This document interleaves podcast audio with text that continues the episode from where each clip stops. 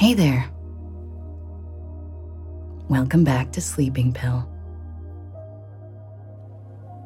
As we begin the month of March, we also begin the celebration of Women's History Month. And what better way to celebrate the many strong women in our lives than to celebrate the first woman to show us strength and love? Our mothers.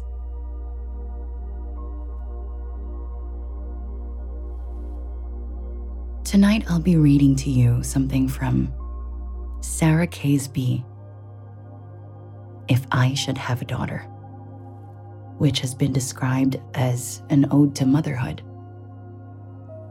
and a whispered secret to mothers and daughters everywhere. So, this should be fun, especially since, as a lot of you know, I'm quite close to my mother. If you are a sleeping pill regular, you would know that she actually did more than a couple of episodes of Sleeping Pill. So you know what she sounds like. And if you're new to the podcast, I encourage you to go back through the episodes and look for the ones that she did because those are really, really lovely.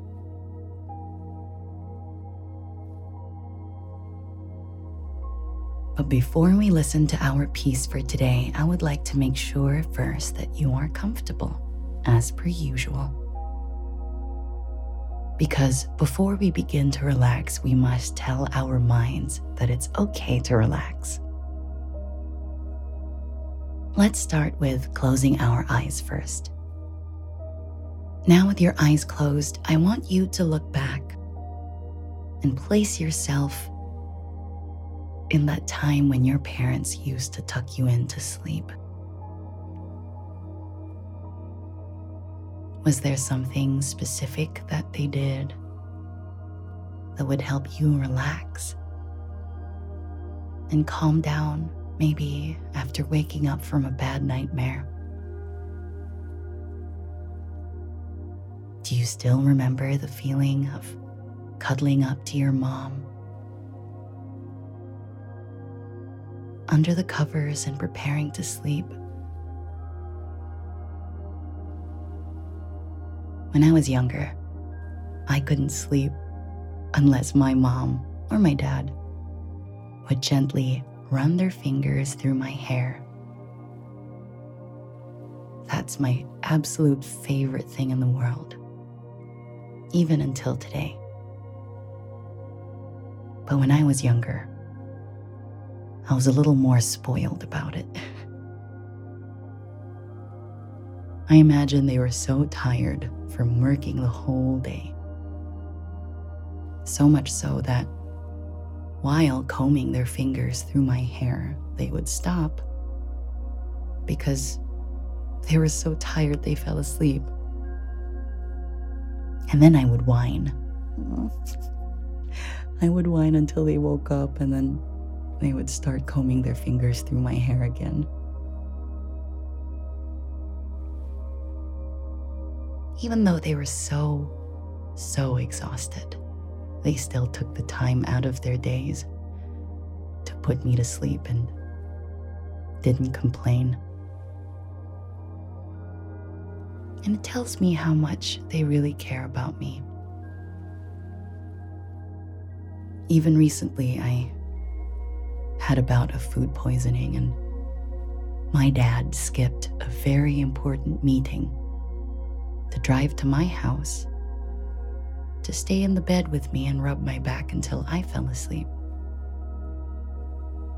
So I want you to think about that kind of love, that warmth, and that safety.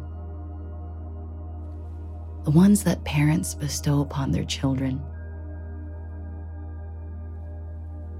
Surround yourself in that kind of love. Now breathe in and out and imagine yourself as if you were there again, like a child, cuddled up to your parent, ready to go to sleep. And they're so close you can hear them breathing. I want you to breathe in and out, deeply and slowly.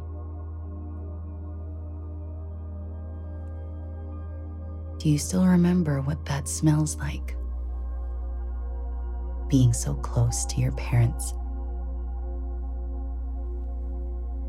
Knowing that everything is okay because they have their arms wrapped around you and you're safe. Take a deep breath in and a deep breath out.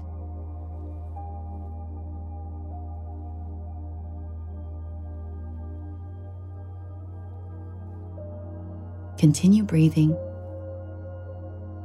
in this rhythm. And don't worry about staying awake to listen to the whole episode. because that's what sleeping pill is for. It's to help you go to sleep. So, I invite you to listen. I invite you to sleep. Whichever one you want to do.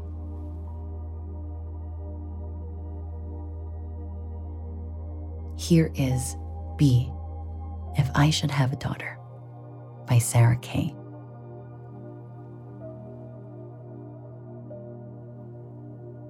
Instead of mom, she's going to call me point B. Because that way she knows that no matter what happens, at least she can always find her way to me. And I'm going to paint the solar system on the back of her hands so that she has to learn the entire universe before she can say, Oh, I know that like the back of my hand. She's gonna learn that this life will hit you hard in the face. Wait for you to get back up so it can kick you in the stomach.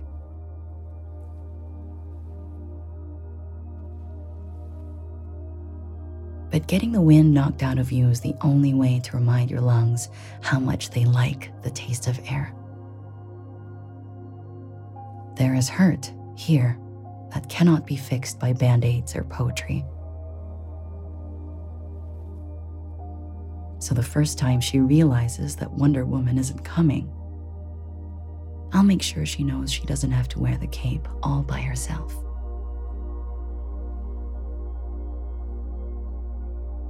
Because no matter how wide you stretch your fingers, your hands will always be too small to catch the pain you want to heal. Believe me, I've tried. And baby, I'll tell her. Don't keep your nose up in the air like that. I know that trick. You're just smelling for smoke so you can follow the trail back to a burning house. So you can find the boy who lost everything in the fire to see if you can save him. Or else, find the boy who lit the fire in the first place to see if you can change him.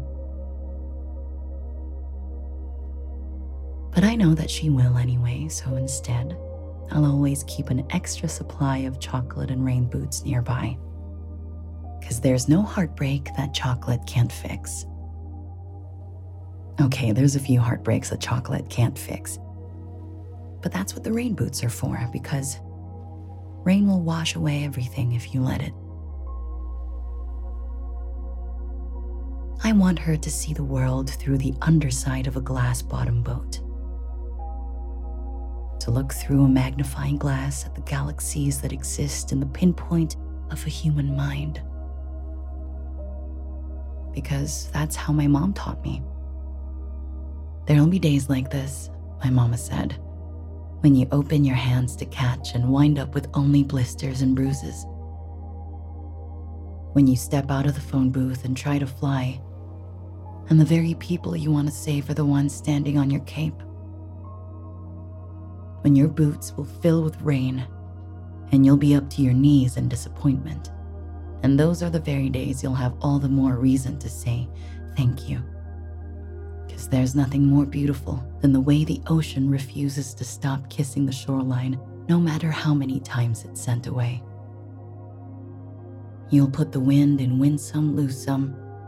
You will put the star in starting over and over.